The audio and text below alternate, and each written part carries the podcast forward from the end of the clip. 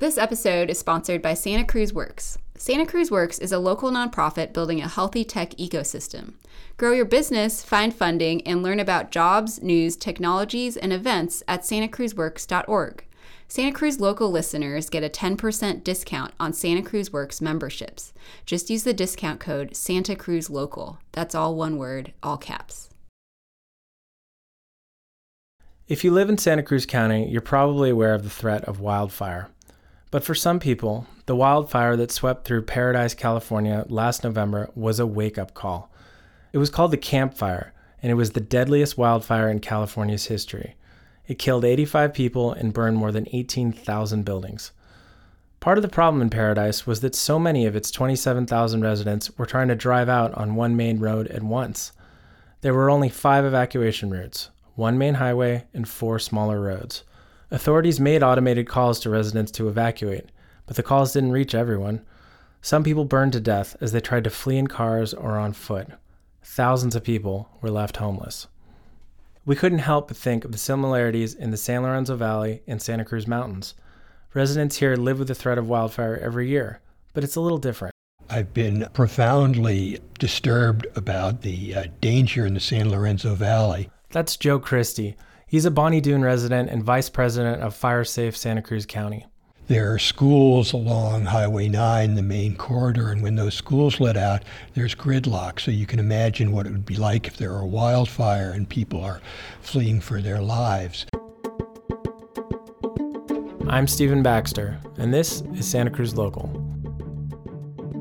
In today's episode, we talk to several people who live in Bonny Doon and San Lorenzo Valley we hear what they've been doing to prepare for a potential catastrophic wildfire. We're getting into the heart of wildfire season, and we want to draw on some lessons from the Camp Fire. But before we do that, let's talk about some data. In the wake of the Camp Fire, USA Today and the Arizona Republic newspaper produced a story about wildfire risk. It came out a few weeks ago. The story looked at western states, including California, and it analyzed small communities' vulnerability to wildfire. The report included the U.S. Forest Service's scale of each area's wildfire hazard potential. The score was based on things like slope, vegetation, and weather patterns. What did they find for Santa Cruz County? Well, there were six communities with a higher wildfire hazard potential than Paradise. Those areas are Boulder Creek, Lompico, Zayante, Scotts Valley, Brookdale, and the Santa Cruz Mountains east of Nisene Marks. So, what about the Santa Cruz Mountains topography makes it susceptible to wildfires? Well, first, there's steep slopes and canyons, and generally, the steeper the slope, the faster it burns uphill. Second, there's the fuel. Because the Santa Cruz Mountains have relatively few wildfires, the grass and brush build up, so the wildfires are larger than they used to be. That's according to Ed Ore, CAL FIRE Unit Forester and Division Chief in Santa Clara County. One thing the Santa Cruz Mountains has going for it, however, is the weather. Ore says that compared with the rest of the state, the Santa Cruz Mountains have relatively few days with potential for large fires. Those are the hot, dry, windy days. You know, even if it's a few days every 10 years, that's enough to lose an entire community under the, the right circumstances. California's fire season is now year round due to climate change. In Santa Cruz County, the highest risk for wildfire is in the fall and early winter that's when the grass and brush have dried out after months of no rain. The natural return interval for fire along the coast and in the redwood region is is relatively long compared to other parts of the state, and so it it, it naturally develops uh, complacency in the residents because they're they're not as accustomed to fire as as people in more fire prone areas. People move in, they move out. People have a relatively short memory, and nobody thinks it will happen to them. There's one more thing that stood out to us from the USA Today analysis. The reporters looked at the relationship between population size to evacuation routes. Boulder Creek's score for evacuation routes was three times higher than the median. That means that for the number of households there, there aren't that many escape routes. Boulder Creek Fire Department has put out maps of evacuation routes. There's Highway 9, Highway 236, Jamison Creek Road, and Bear Creek Road. So, a lot of places in the valley, you have one way in and you have one way out with little side spur roads that go in and off old logging roads. That's Rob Sherman. He's the Deputy Chief of Operations for the San Mateo Santa Cruz unit of CAL FIRE. You know, this used to be a community for, like a lot of people from San Francisco would come down here and, and be here for the summertime. So the cabins that were once summer cabins are now filled year round, and the roads and distribution systems weren't set up for that. Also, one thing to keep in mind in the Camp Fire was that most of the people who died there were aged 65 and older. Paradise has a large population of older people. San Lorenzo Valley, on the other hand, does not have an unusually high number of people older than 65, according to the census data.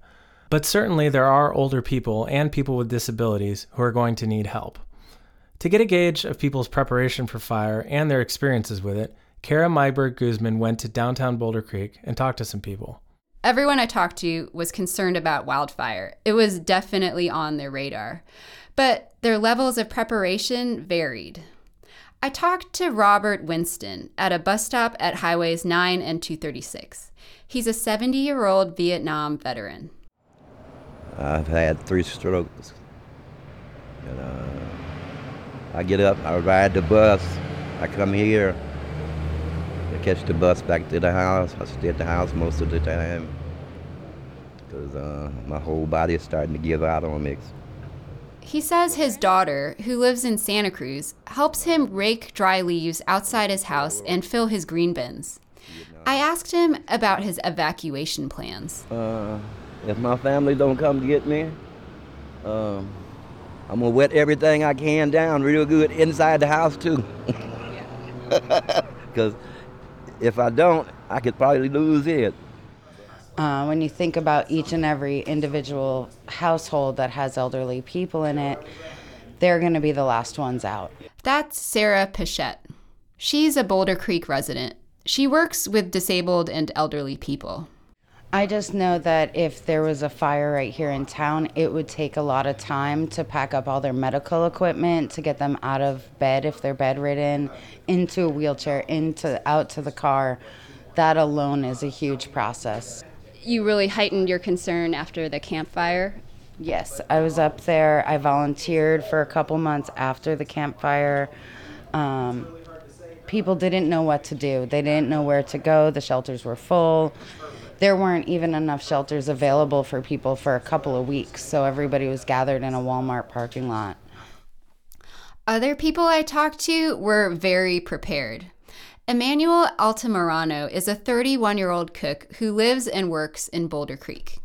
Is um, cleaning off the roof during the dry months, having hoses that can reach all four corners if possible, extra water just in case. That's always a good thing to have. Chainsaws, shovels, fire extinguishers, and also ashtrays. Having uh, ashtrays, you know, eliminates one of the major factors of fire starting. Oh, my cigarette was out, thinking it, but it wasn't.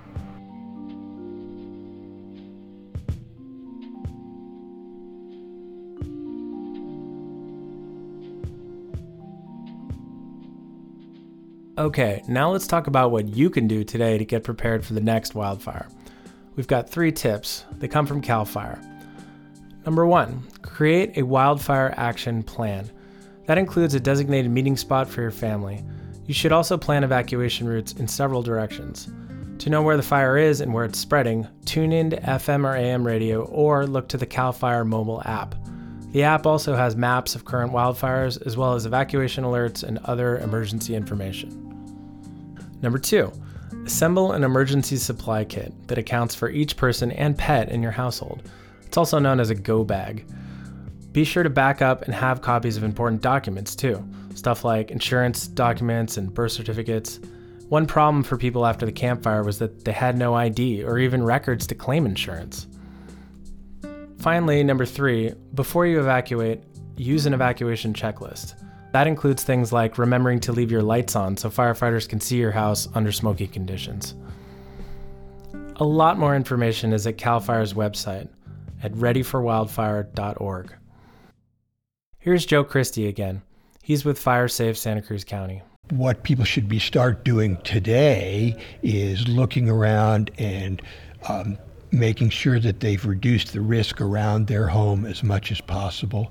They should go inside their home and think about what they would need if they had to evacuate at a moment's notice, like medications, Spare glasses, insurance papers is a big one.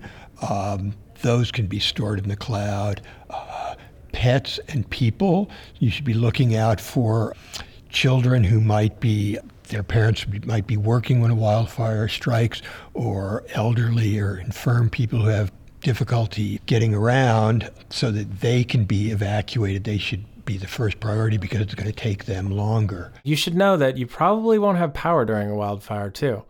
PG&E says it's planning to cut off power during wildfires or even when there's a threat of wildfire.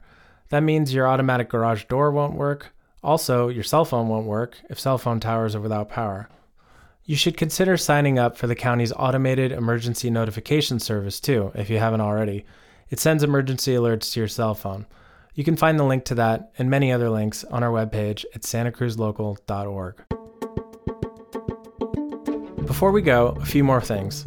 Our first membership drive starts August 19th. More information is on our website at santacruzlocal.org. We've also got a listener survey up on our website, and we'd like to get your feedback. Deadline for that is Friday. Lastly, save the date, September 18th. That's our official launch party at Cruzio in downtown Santa Cruz. Details to come on that. I'm Stephen Baxter. Thanks for listening to Santa Cruz Local.